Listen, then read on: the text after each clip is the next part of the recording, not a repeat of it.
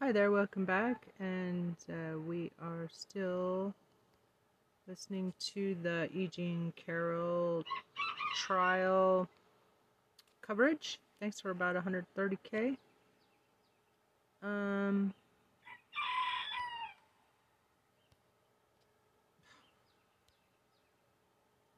all right, it, it closed. So, anyway, Republicans pull most dangerous stunt yet one hour ago.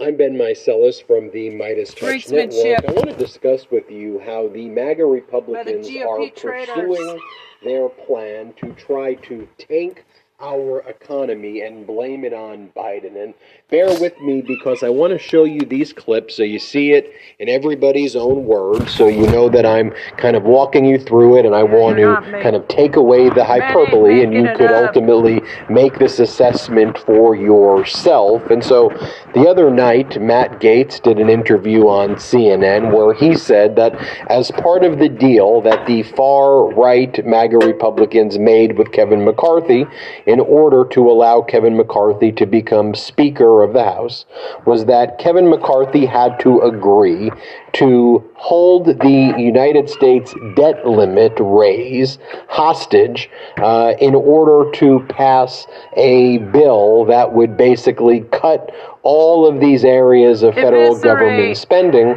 that are very, very important and critical to the American people. And never before has a bill to raise the debt ceiling been conditioned. Never before has the threat of not raising the debt ceiling been used as a negotiating wedge. And I first want to show you in Donald Trump's own words what Donald Trump said about uh, he couldn't even fathom. Donald Trump said this in 2019. He couldn't even fathom that the uh, decision to pass a bill in the House of Representatives to raise the debt ceiling could be used as a negotiating wedge. Here, play this clip. I can't imagine anybody ever even thinking of using the debt ceiling as a negotiating wedge. Uh, when I first came into office, I asked about the debt ceiling, and I understand debt ceilings, and I certainly understand a uh, the, the highest rated credit ever in history and a debt ceiling. And I said, I remember to Senator Schumer and to Nancy Pelosi, would anybody ever use that to negotiate with? They said, absolutely not. That's a sacred element of our country. They can't use the debt ceiling to negotiate. So that was Trump in 2019. And here, this is from the other night, and this is Matt Gaetz stating that the plan in order to make Kevin McCarthy the Speaker of the House was that he had to agree to do exactly what Donald Trump said that you shouldn't do in 2019, which is to not pass a clean debt ceiling bill, but to put all of these preconditions on it. Here, play this clip of Matt Gaetz. My colleagues who uh, put conditions on Speaker McCarthy are not going to fall for that trick. And let me answer the question you asked in your monologue. Absolutely. Features of the deal that allowed Kevin McCarthy to ascend to the speakership require him to fight on top line spending levels in this debt limit battle and to not delay that for the appropriations process that usually gets rolled up in one big omnibus. It's important to also note that 97% of all of the debt that has been created in the United States history precedes President Joe Biden. In fact, under the Biden administration, he's taken measures that have actually reduced the overall deficit uh, in the United States by trillions of dollars, right?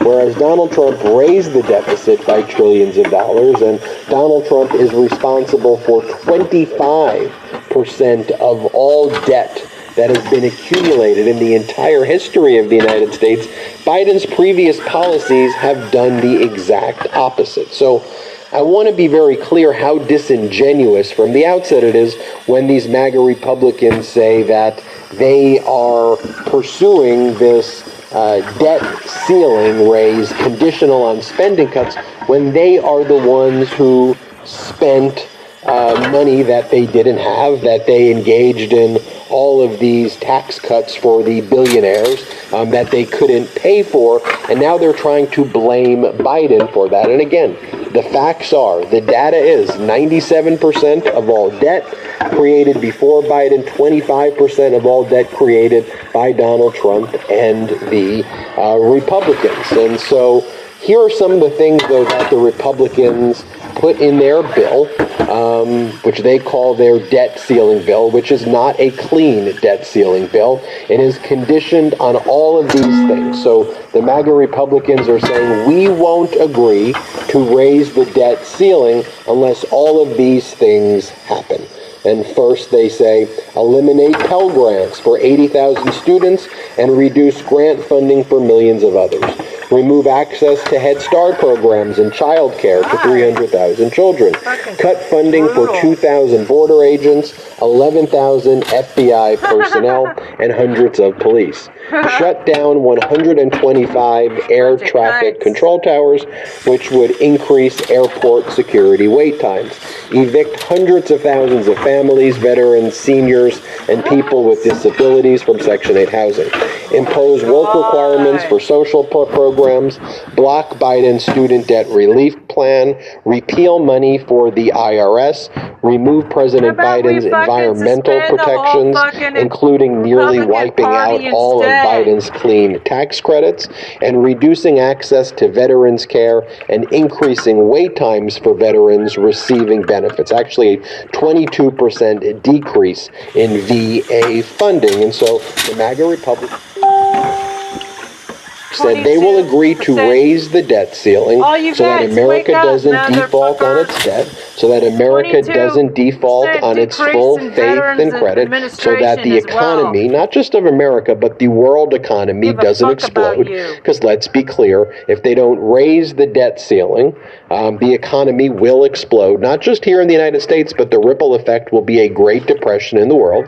Um, so the MAGA Republicans said that they need to have all of those things that I just read to you happen, and then they will agree to raise the debt ceiling. And so um, the Republicans celebrated the fact that they just passed that debt ceiling bill that I just read to you. I gave you the highlights right there. Here is a video clip of them celebrating the fact that they passed for the first Wow. time this conditional debt ceiling bill that requires all of those cuts. This clip. Yeas are 217, the nays are 215, the bill is passed. Without objection, a motion to reconsider is laid on the table. Pursuant to Clause 8 of Rule 20, the unfinished business is to vote on the motion of the gentleman from Ohio, Mr. Latta, to suspend the rules and pass H.R. 1339. I want to show you now uh, the Democratic leader, the minority leader in the House of Representatives, Hakeem Jeffries, who says, How dare you lecture us? On spending. MAGA Republicans, you are the ones responsible for all of this debt in the first place. And now you want to have all of these spending cuts that affect regular Americans. Meanwhile, you're out there pursuing policies to give, you know, billionaires and deca millionaires tax cuts Yeah, that's what for you get their when you don't private fucking jets expel and for their traitors yachts. That's who you're trying to protect. Stupid Mr. Speaker, motherfucking what Democrats. Democrats. is the Republican record. President Reagan comes into office, and the first thing that he does is massive tax cuts for the wealthy, the well off, and the well connected, and explodes the deficit. President George W. Bush comes into office 2001, 2003. Massive tax cuts for the wealthy, the well off, and the well connected. Two failed wars, a deep recession explodes the deficit. President Trump Yeah. comes into office. First thing he does in Oh, mind in your own 2017, pockets, massive tax bitches. cuts for the wealthy, the well off, and the well connected. The GOP tax scam. 83% of the benefits going to the wealthiest 1% in America explodes the deficits. How dare you lecture America about fiscal responsibility when the record shows that Democrats are the party of job creation and reducing deficits, and Republicans are the party of tax cuts for the wealthy, the well off, and the well connected, and exploding the deficit. So we're not going to stand here and allow you to lecture us about fiscal responsibility. What this is, is an effort to try to extract deep, painful cuts on everyday Americans. And that statement was echoed by uh, Democratic Congress member Jim McGovern about it, like of Massachusetts. us. Let me begin by saying um, I can't imagine anyone ever thinking of using the debt ceiling as a negotiation wedge. It's a very, very sacred thing in our country, the debt ceiling. We can never play with it.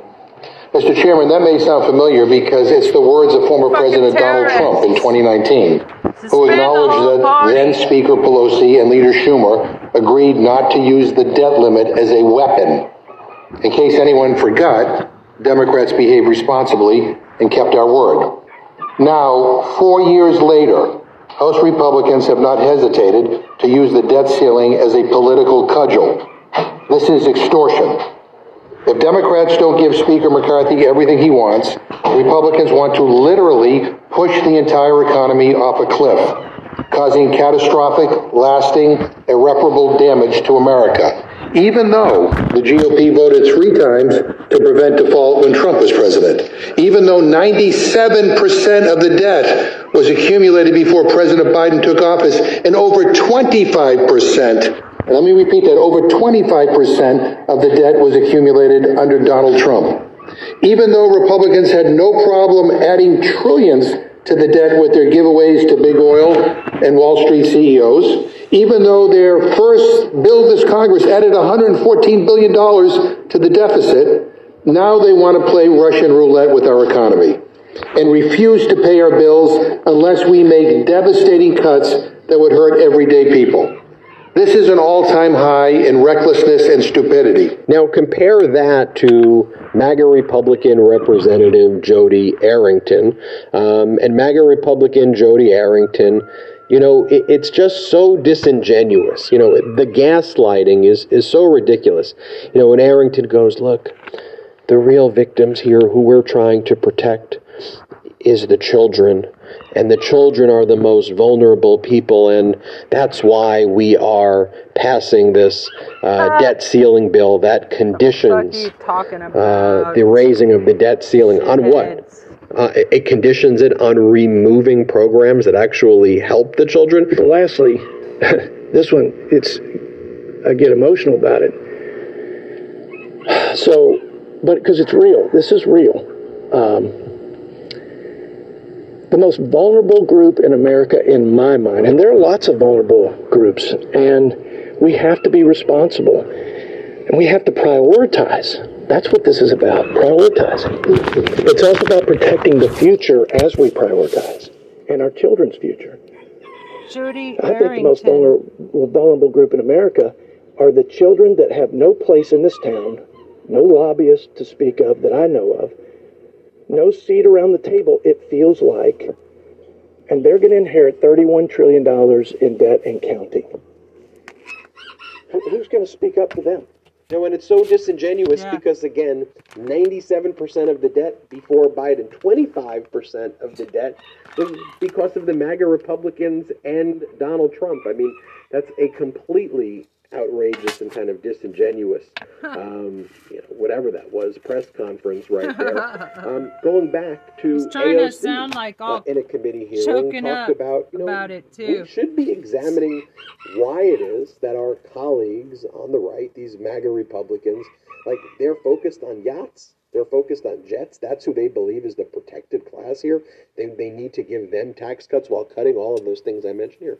Play this clip of AOC. So instead of looking at climate and instead of looking at cuts to health care, we should examine why our colleagues in the Republican Party is so invested in protecting the wealthiest people in this society and would rather attack health care and services for our veterans than repealing tax cuts for yacht owners and private jets. And with that, I yield my, I yield my time. And here is Kevin McCarthy, uh, who gave a press conference, and um, you know after the bill was voted on, and, and look, he stormed off when he was asked a very simple question about whether he would be willing to reopen the debt ceiling or whether he was going to continue to hold the nation hostage based on the bill that they just voted on. Here, play this clip of Kevin McCarthy. You'll see, like a coward, he just runs away. Play this clip. Back on the fiscal order. Will you reopen the bill? What? Will you reopen the bill? No, we're gonna pass the bill in. Wait, you guys gotta listen to my answer. Yeah. Are you gonna put it on the tomorrow? Sounds like a no. This is a press conference that President Biden just gave, where President Biden said, Look, I'm happy to have a discussion on spending cuts. I mean, it's a disingenuous one because the MAGA Republicans are the ones who caused all this debt. 97% of the debt's created before me. But I'm happy to have a conversation about spending cuts generally. Like, and, by the way, I am too. I, I think you are too watching this. Yeah, let's cut However, uh, offense. to be a conversation, not where we are Let's cut being the black held hostage. budget. You know, the MAGA Republicans do away want with to the say, black budget. If you don't agree with our policies, if you don't agree with all of the cuts, we will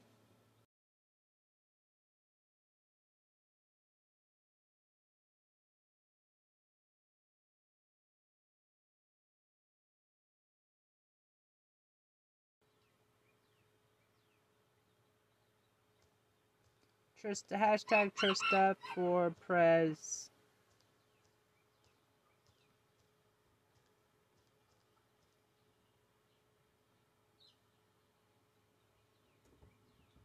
destroy the economy. So you agree with us or else. And Biden says, I'm not that's not a negotiation I'm willing to have. I'll speak with you on spending, but you're not going to hold our nation hostage and destroy our country. Play this clip of President Biden. Republicans say you're refusing to negotiate on the debt limit. They're saying you're missing in action. Will you negotiate? They haven't figured out the debt limit yet. Are you missing in action? How about inflation, Mr. President? on the debt limit. Will you meet with McCarthy? When can America meet with McCarthy, but not on whether or not the debt limit gets extended? That's not negotiable. I notice they quote Reagan and they quote they quote Reagan all the time and they quote Trump, both of which says it says I'm paraphrasing. It would be an absolute crime to not extend the debt limit. And those sentiments of Biden were echoed Yeah, during a good job, recent uh, Brandon, I mean. interview when uh, Kevin McCarthy went to Wall Street to talk about his plan to hold the nation hostage by not passing a clean debt ceiling bill. That's what, you know, one of the anchors at CNBC were like, yeah, but uh, the you know, when the Democrats were in the House, they passed uh, clean debt ceiling bills. You know, even though Democrats disagreed with Trump on spending priorities uh, by a lot, you still you still raise the debt ceiling. You don't destroy America's full faith and credit. Here, remember this with Kevin McCarthy going back and forth with the CNBC reporter. Play this clip. And think about it. A debt ceiling is like giving your child a credit card, and they charge the limit all the way up. Would you just raise the limit? No. You would Well, sit down. meant playing with America standing at fa- full faith and credit of U.S. government debt, But if- I feel you like you just can deal with the spending in other ways, Oh, which really? is totally So- legitimate. So if you just raise the debt ceiling, do you think $31 trillion of debt? The CBO has come out in the next 10 years. Do you know we'll pay 10.5? you did it 3 times in the Trump 10 administration. As we did economic changes. We never raised the debt ceiling by But the itself. tax cuts, that was like $2 trillion And you know what? You know, and the fact that we are dealing with this in April shows you that these MAGA Republicans are trying to, and they are, they're manufacturing a crisis that doesn't need to exist. A ah. cataclysmic crisis that could destroy our economy. They are arsonists, I mean, is their conduct. I mean, they simply I think objectively don't don't care about the full faith and credit of the United States. And look, Janet Yellen, the Secretary of the Treasury, I mean, she wrote a letter to Kevin McCarthy back on January 13, 2023. Remember this? Here, pull up this letter that she sent Kevin McCarthy. And back then, she told Kevin McCarthy what the issues are. And she explained that I'm writing to inform you that beginning on January 19, 2023, the outstanding debt of the United States is protected to re- projected to reach the statutory limit. Once the limit is reached, Treasury will need to start taking certain extraordinary measures to prevent the United States States from defaulting on its obligations. So, because Kevin McCarthy did not even raise the debt ceiling back in February, for example, um, we're under these extraordinary measures uh, that are being taken by the Treasury Department. And then it goes down on the last paragraph. It says, the period of time that extraordinary measures may last is subject to considerable uncertainty due to a variety of factors, including the challenges of forecasting the payments and receipts of the U.S. government months into the future. While Treasury is, current, is not currently able to provide an estimate of how long extraordinary measures will enable us to continue to pay the government's obligations, it is unlikely that cash and extraordinary measures will be exhausted uh, before early June. Consistent with past practice, I will, of course, continue to keep Congress informed as we approach the exhaustion of our resources. So we're talking about early June. You had Janet Yellen warn Kevin McCarthy of this back in January, so they had many, many months to pass a clean debt ceiling bill. And this is what they've come up with uh, in late April, passing a debt ceiling bill or putting forward a debt ceiling bill that is not a clean debt ceiling bill that's saying you better eliminate Pell Grants, remove access to Head Start, cut funding to border agents and FBI personnel and police, shut down 125 air traffic control towers, so on and so forth, or we're not going to raise our debt ceiling. America will default on its debt. And just remember so when people have the conversation with you about, oh, well, what is the debt ceiling? Again, the debt ceiling is not about future spending priorities. Like, there are debates that can take place in Congress. The House of Representatives has the power of the purse. They can have discussions about future spending priorities. And for example, how much money goes to the Defense Department? How much money goes to the FBI? How much money goes to fund these various programs here. That's within the House of Representatives orbit, and there could be a conversation on President Biden's budget. Um, and by the way, still to this day, the MAGA Republicans have not put forth their budget. They've not put forth. They they've said what they want to cut, but they haven't drafted what a, what their version of a budget would be.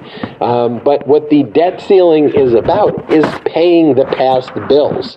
Ninety-seven percent of that, which accrued before Biden, twenty-five percent of that was caused by Donald Trump.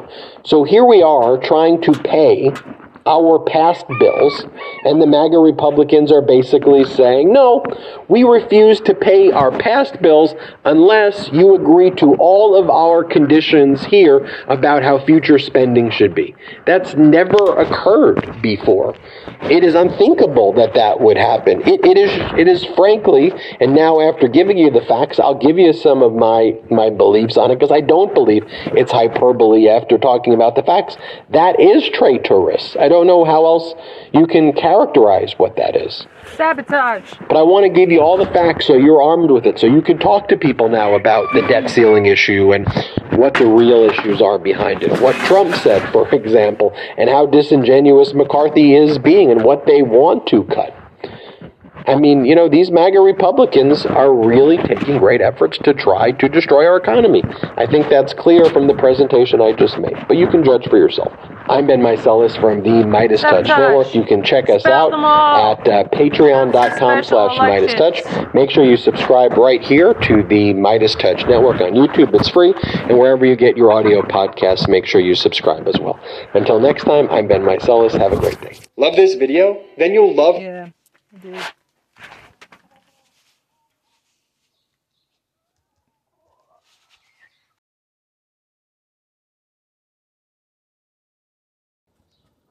I did. Twenty twenty four. I call for the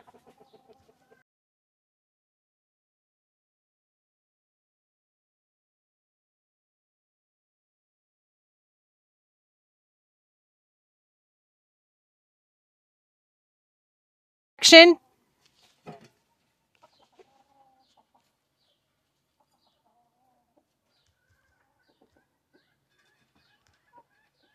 Uh, immediate expulsion.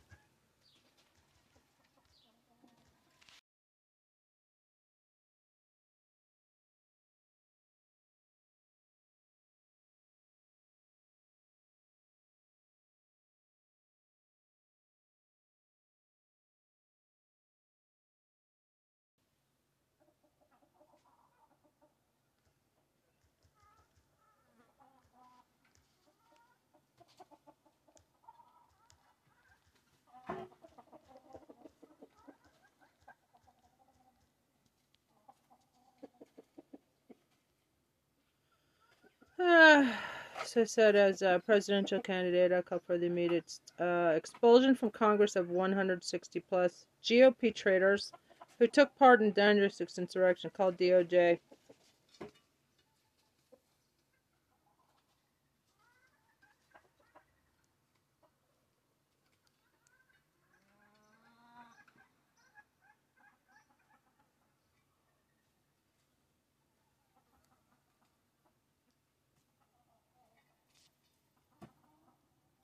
Wonder if uh, taken away.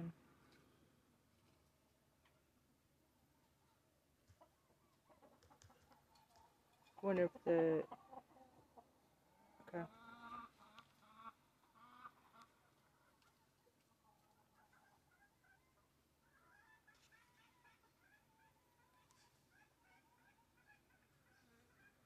Sabotage.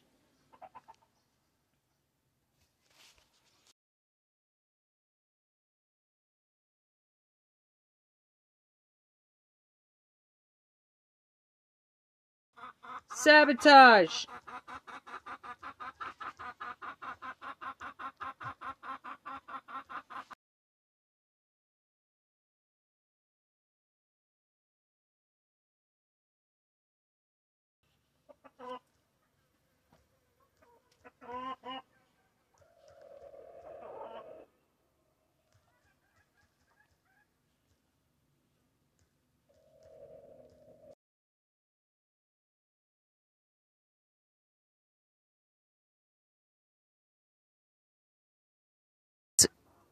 Demand their expulsion for treason and terrorism.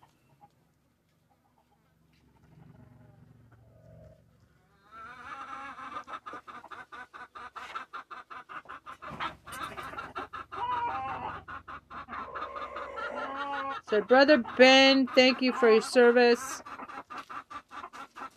I think the word you were looking for is sabotage. The Republicans are saboteurs extraordinaire and they will burn this country to the ground unless y'all speak the F up.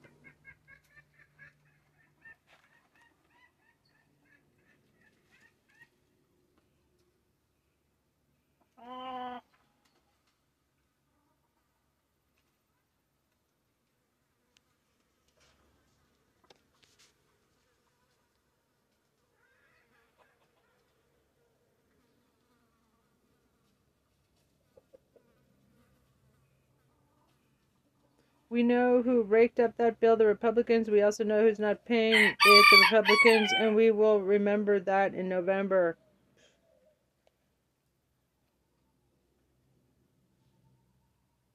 Stop stop saying shit like that.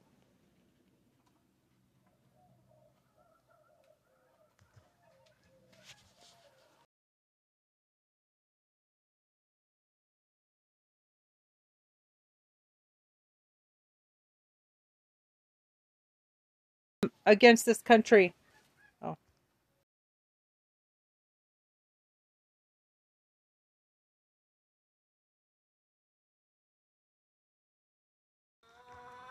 I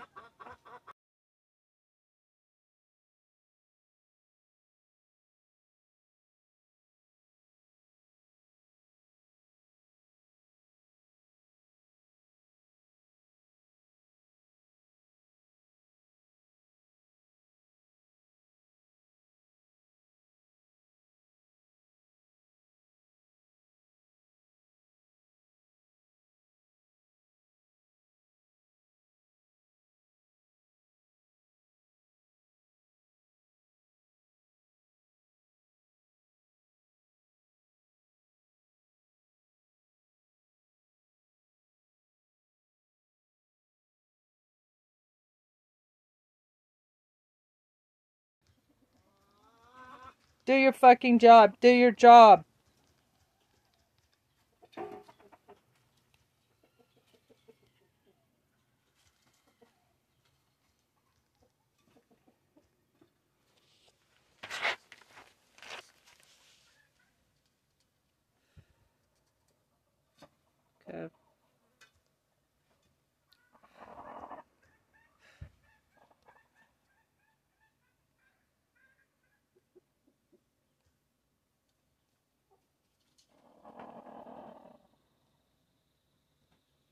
É,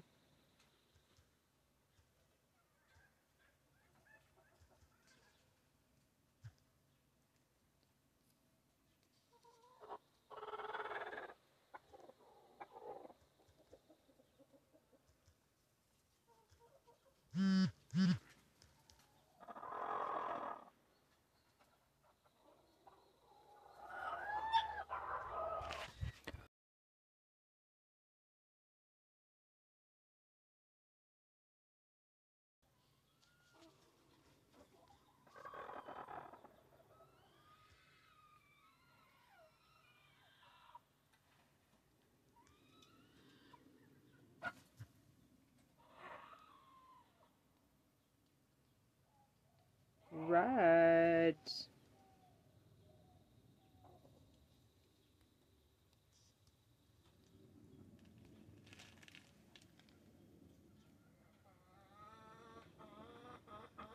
So I'm uh, gonna go and upload a bunch of um,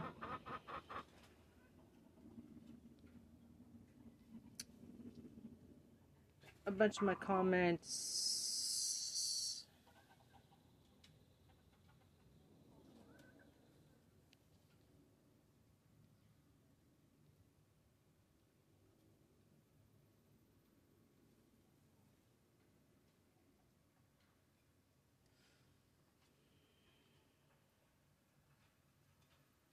Right.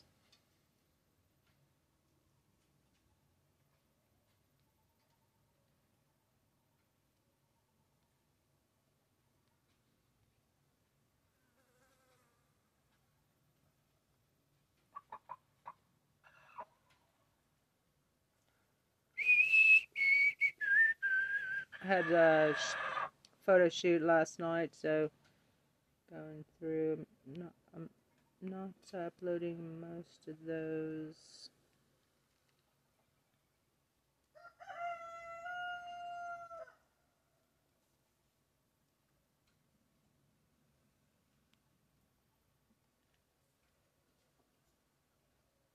Okay. I don't know if I've uploaded these already or not. I'm gonna go back.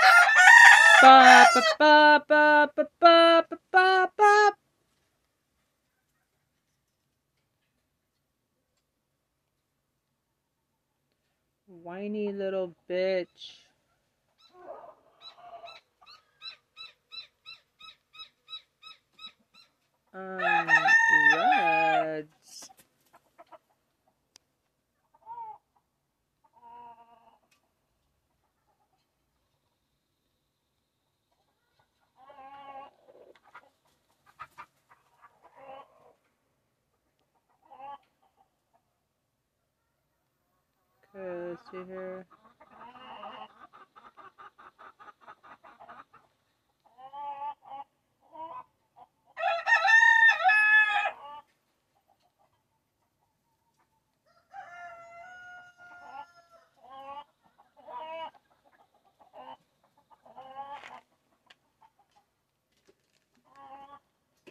Okay, I can upload 80.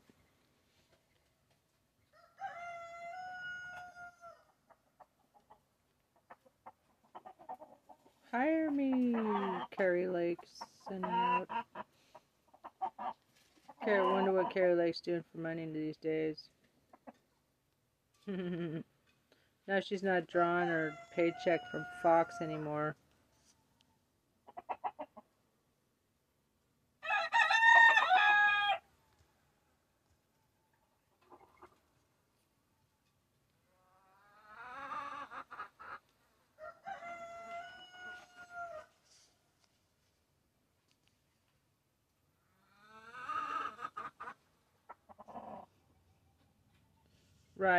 So, y'all still there? Or what do you know? Hello, darlings. so,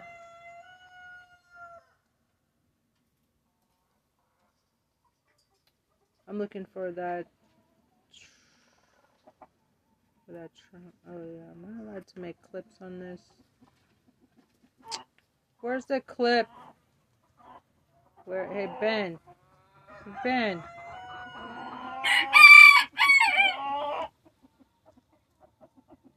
Please. Clip function.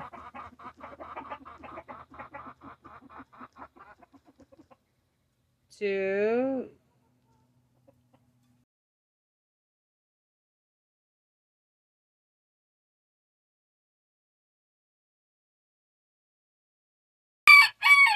More MeidasTouch clips! Exclamation point. More MeidasTouch clips.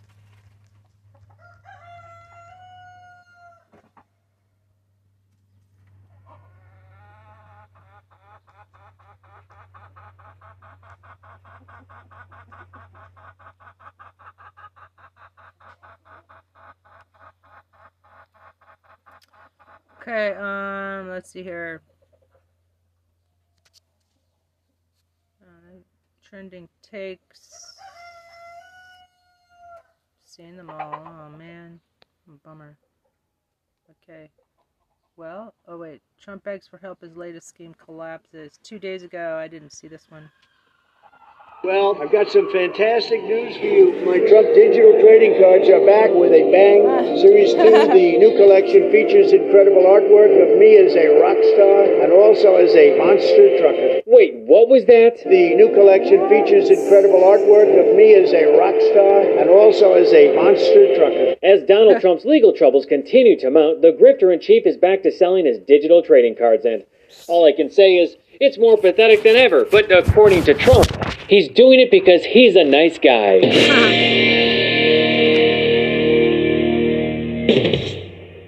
The last time that Trump tried this pump and dump NFT scam was back in December 2022. Hello, everyone. This is Donald Trump. Hopefully, your favorite president of all time, better than Lincoln, better than Washington. With an important announcement to make. I'm doing my first official Donald J. Trump NFT collection right here and right now. They're called Trump Digital Trading Cards. These cards feature some of the really incredible artwork pertaining to my life and my career. It's been very exciting. You can collect your Trump digital cards just like a baseball card or other collectibles. Trump's insecurity to portray himself as a knockoff superhero is totally on brand. Trump said the NFTs were based on moments pertaining to his life and career, which depicted him as a superhero, astronaut, cowboy, as well as put him in some other weird life settings. I don't recall Trump doing any of those things, but why should we expect Trump to tell the truth now? So during the 2022 Griftmas season, Trump released 45,000 digital trading cards, and 44,000 were made available for sale on the site. The remaining 1,000 were not only minted directly to Trump's vault wallet, but they were also the rarest of the batch, which means that Trump gamed his own NFT collection so that he could sell the rarest cards in the deck. The whole thing kinda smelled like a money laundering front the first time, and the second time is no different especially when the site has a strict limit of 100 digital trading cards per purchaser, bringing the total max purchase to $9,900. That's $100 shy of the $10,000 requirement to report these transactions to the IRS under the Bank Secrecy Act. I mean, even the companies involved in selling the NFT cards are shady as f- the Trump Card website notes that it is not owned, managed, or controlled by Donald J. Trump, and says that it uses his name, likeness, and image under paid license from a company called CIC Digital LLC, which was formed in April 2021 at an address that matches the Trump International Golf Club in West Palm Beach, Florida. Public records also show that a company called CIC Ventures LLC, which was founded in 2021, has Nick Luna, a former assistant to Trump, and John Marion, one of Trump's lawyers, as directors. NFT International LLC was founded in Delaware, but their address is linked to a mailbox at a UPS store in Park City, Utah. And then when you connect the dots all the way back, you end up at a tiny brick house in Cheyenne, Wyoming, which, by the way, has many other companies registered there as well. And of course, those companies have been named as defendants in more than a dozen civil lawsuits, charging that they had failed to pay taxes and engage in both securities fraud and trademark infringement. So if you actually bought one of these $99 NFT cards, you don't even get to pick which card you want. It's completely random. And get this, you don't even own the NFT. You have limited rights, and any time that it's sold, the original creator gets 10% in perpetuity. Forever, forever, ever, forever, ever. Yep, that's correct. As in Forever. Forever.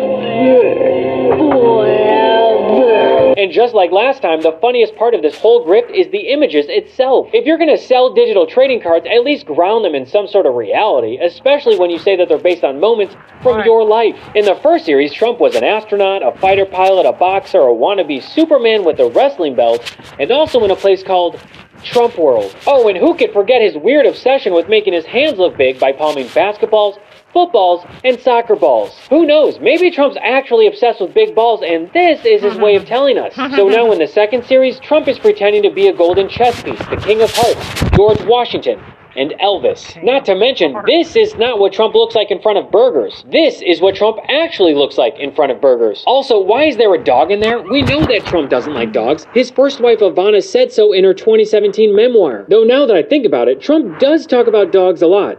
Like, a weird amount a lot. They choke like dogs. They can't breathe. Ah! Oh. He choked just like a dog. Watching Marco sweating like a dog. He was fired like a dog. Throw you the hell out like a dog. He lied like a dog. Barking like a dog. He's Run out of office like a dog. Died like a dog. Just remember, you can't trust anyone who doesn't like dogs. Now, I could keep going through the cards, but I think you should see Trump's new promo video. Hello again. This is your favorite president, Donald Trump, with some news you are going to really love. A few months ago, we almost broke the internet when I announced my Trump digital trading cards. Almost broke the internet. Who does he think he is? Kim Kardashian? These beautiful Trump cards made headlines all over the world because of the speed at which they sold. Original cards sold out so fast, everybody is asking me to do another series. Okay, you want to know how I know that no one was asking for him to do another series? Hmm. Because even the first time around, his MAGA supporters were not having it. Many of them thought that he was announcing his presidential campaign, and not NFT cards. Even one of his fanboys, hmm. Baked Alaska, didn't like it the first time. And even after Baked Alaska spent time in jail for January 6th, he's still not supportive of Trump's scam. This is like when Trump lied to Tucker Carlson about how officials were crying during his arraignment. And I'll tell you, people were crying. People that work there, professionally work there, that have no problems putting in murderers and they see everybody. It's tough, tough place. And they were crying. They were actually crying. They said, I'm sorry. Uh, they'd say, 2024, sir, 2024. And tears are pouring down their eyes. I've never seen anything like that. Those people are phenomenal. Those are your police. Yep. Those are the people that work at the courthouse. They're unbelievable people. Uh, many of them were in tears or close to it. Uh, many apologists were sorry, sir. We're sorry. That never happened, and neither did this sudden demand for Trump's NFTs. Well, I've got some fantastic news for you. My Trump digital trading cards are back with a bang. Series 2, the new collection features incredible artwork of me as a rock star and also as a monster trucker. For that, when you can collect the greatest trading card in history. Greatest trading card in history? Excuse me, but I'll take my holographic Charizard from the third grade over this crap any day. My Trump digital trading cards. We didn't raise the price despite the incredible fast sellout last time. It's so easy to buy. Just need an email address and your credit card or crypto. If you want to own a piece of history, go to collecttrumpcards.com. So why is Trump doing NFTs again? Especially when he made clear in 2019 that he didn't like cryptocurrencies. Well, if we look at his life right now, he's running for president and he has mounting legal bills, both of which are not cheap. Oh, and according to Trump's new financial disclosure, Truth Social is only worth 5 to 25 million dollars and Trump has more than 200 million dollars in debts. Translation? Trump is so desperate for money that he's scrounging for change in the couch cushions of everyday Americans. Trump didn't even make that much from the Series 1 NFT launch, anywhere between $500,000 and $1 million. And this time around, the prizes are even worse than the first time. Trump's first series offered a variety of subpar prizes, but now it's only a dinner with him in Mar-a-Lago. Well, that's if you buy 47 of his terribly photoshopped cards. Oh, and how could I forget? If you win, you have to pay for your own expenses like travel and lodging. The whole thing is just another pump and dump crypto scam to grift more money from his MAGA base. And honestly, I don't feel sorry for them one bit, especially when Trump goes onto Truth Social and Instagram to complain that he won't get credit for being a nice guy. You know, because he said that he could have made more money by raising the price much higher and they still would have sold. Well, if that were true, the Series 1 NFT cards wouldn't have lost their value in the secondary market right after its launch. Or the fact that as soon as the Series 2 NFT cards were released, the Series 1 NFT prices plummeted 60%. You'd think by now that people would have learned that investing in Trump is really bad for business. But then again, I love the poorly educated. well, until next episode, I'm Gabe Sanchez, and this has been. What Was That? If you enjoyed today's episode and want to support the work that goes into creating the What Was That show, you can join my Patreon at whatwasthatshow.com. You'll get access to early episodes, exclusive bits, behind the scenes content, access to the show's private Discord, as well as live Q&As to connect directly with me to offer up comments, questions, and suggested topics to be featured on the show. Thanks again for watching, and I hope to see you over on Patreon. Good job research. She's doing more research than uh, the fucking corporate media.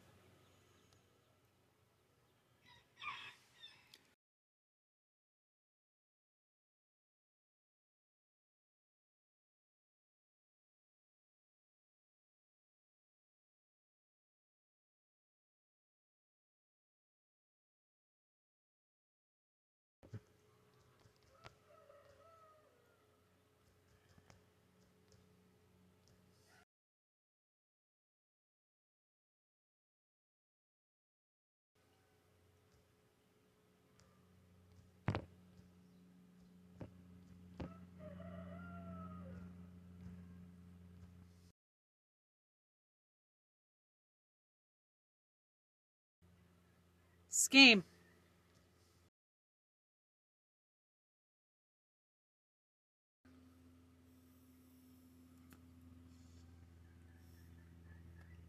Let's see, um, for more, what was that? Congressman Jamie Rath Never been more scared. I'm looking for anything I haven't seen. Trump lawyers getting crushed six hours ago. Didn't didn't I hear the like half last half of this? Trump lawyers getting crushed and Jack Smith soars. Right Legal now, AF. Aura has a great deal for Mother's Day. Oh, Ayo. Legal AF listeners can visit auraframes.com to. Oh, Ayo. I'll set it up. The Murdoch family cling to power, but they could be forced out as well. Let's start with Anthony. Anthony, what do you, you did a great hot take on all this. What do you think about Tucker Carlson, the Murdoch's approach, and 93 year old Rupert Murdoch giving the, the, the kill order to get rid of Tucker? And what do you think it means for the future of Fox and the Murdoch family control of Fox? Well, first of all, isn't it interesting that you know some of us were a little disappointed that the case wasn't going to go ahead because they settled out of court within the first 48 hours, and now it seems that actually access to all this uh, Dominion uh, information has been very useful, and I think we should just pause and be like, yeah, good on you, Dominion, because you know this is this is our democracy. This is this is you know free speech and misinformation and all of these conversations, and it, it's taken a voting machine company to actually bring about some change. Because in any other democratic country, you wouldn't allow someone like Tucker Carlson on screen, and it's only the U.S. where the First Amendment is you know Bring back the fairness advantage of, doctrine. that people think that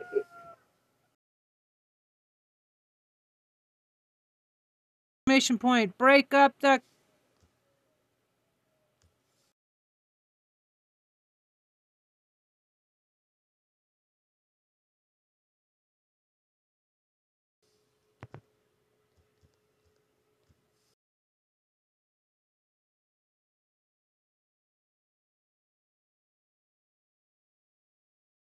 Conspirators.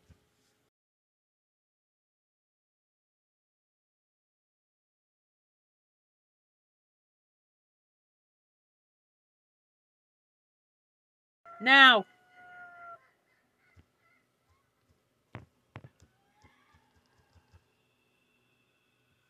Okay. So I just gave some suggestions. Bring back the fairness doctrine. Break up the corporate media monopoly. Only four corporations own all of our media. charge Fox's co-conspirators in the January 6th insurrection and boot Rupert Murdoch from U.S. airwaves now.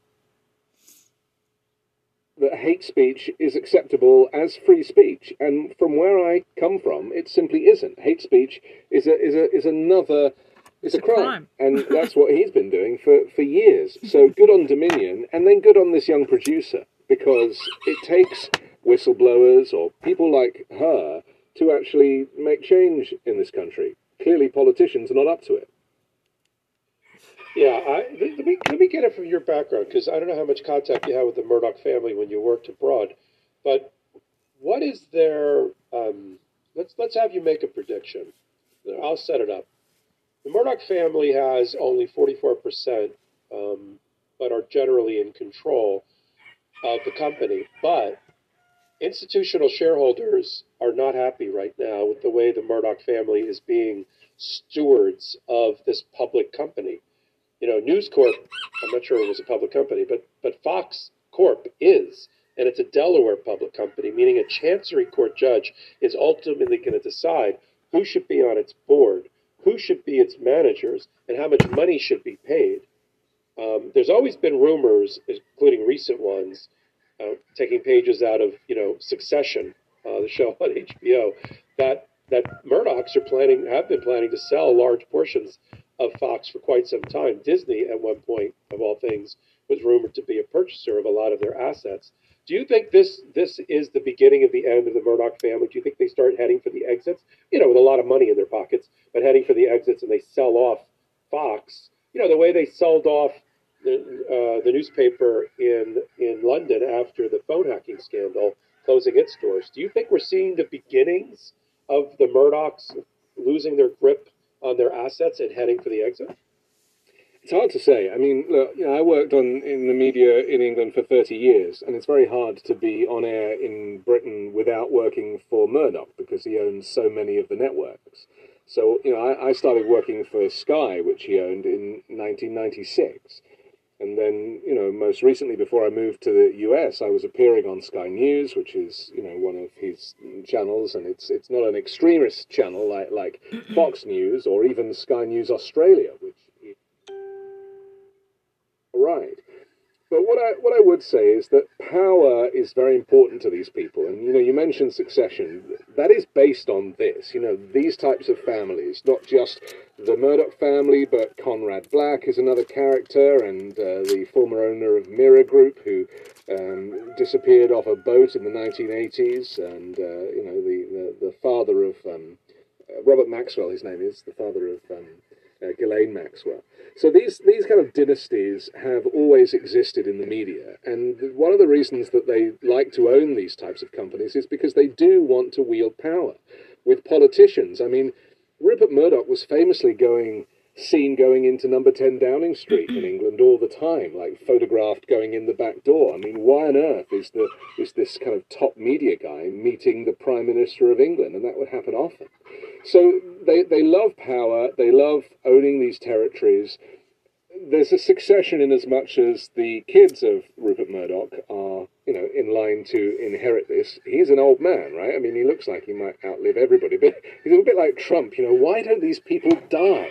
It doesn't make sense to me. You know, they're, they're, they're so old, and yet for, maybe they can afford, you know, decent healthcare or, or personal trainers or good nutrition or something. But the, the people that you don't want running these organizations because they're so power hungry, like Trump and, and, and like Murdoch, they, they are just, they keep going. And he's had opportunities over the years to hand it over to the kids, and he has not. He's held on because he wants to maintain control.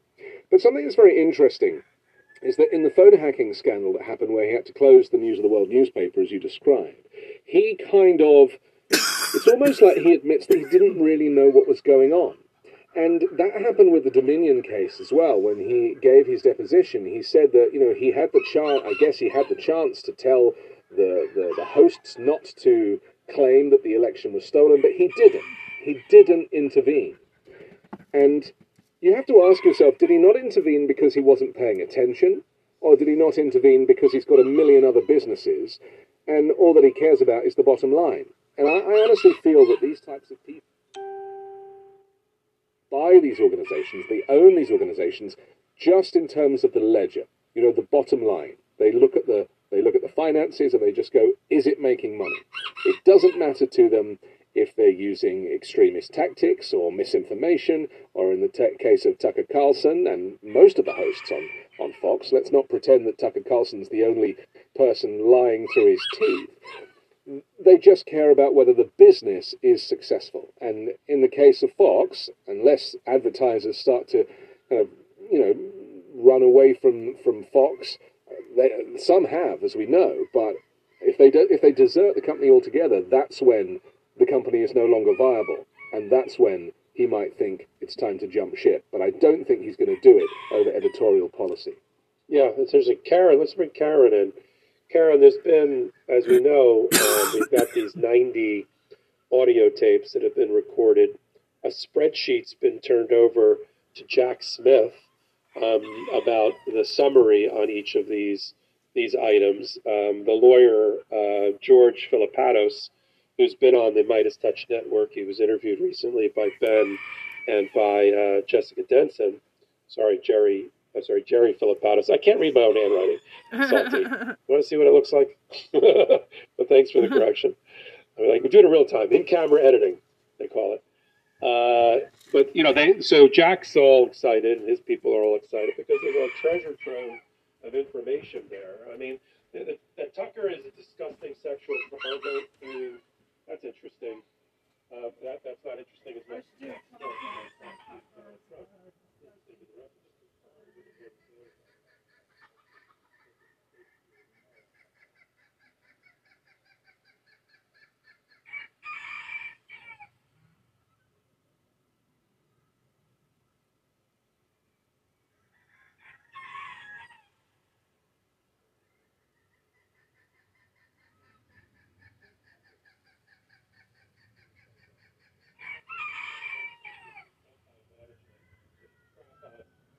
Murdoch and Donald Trump and the rest. So th- if they were looking for a scapegoat, it was easy. Even though he was the top rated guy, and I was just like, Bill O'Reilly was the top rated guy, but I had to give him the key. Uh, because he was a sexual TV that chased after women in the workplace, uh, and they had to pay hundreds of millions of dollars as a result. He, he's in the of, I don't know where he's at these days, podcasting at Newsmax or doing something.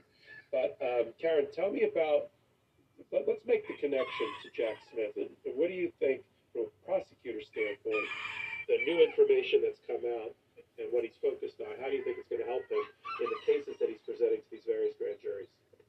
Don't you think it's because he's trying to prove the big lie, right? I mean, that he kind of he has to prove that it was a lie and that this was just a scheme to overthrow the government, not to just stop. You know, it's, it's it'd be one thing if if Trump and Giuliani and Ted Cruz and all the other Sidney Powell and every everybody else under the sun. It'd be one thing if if they really believed what they were saying, which is that there were problems with the voting machines and that there was the election was stolen and that there were suitcases of ballots underneath the table. You know, all, all the things that that been proven to be false but they're all lies. You know, these these recordings that Abby Grossberg made, and and let's remember, she made them uh, to prepare for segments. Right? She was the assistant who, when she was interviewing people, would would just tape record it so that they can then prepare for the the later segment where they're going to interview the person, and she kept them all. And this, I think, these tapes. The reason Jack Smith wants them is it's going to prove the criminal conspiracy, that this wasn't a, a well meaning mistake, you know, that they, they really thought that the election was um, was stolen and you know not stolen. They really thought that the that the election was somehow um, was somehow not didn't have credibility, that the, voting machines weren't working properly, that you know there was there was double counting of of Biden ballots and all the other lies they've been spreading, this shows they knew that this was that or potentially shows that they, they knew this was a lie. They knew this was false. And they were still doing this anyway because this was a coup. This was a coup to take over uh, to take over the presidency that they lost. I mean, that's that's what it means to be in a democracy. Sometimes you win, sometimes you lose, and when you lose, you can't be a sore loser. You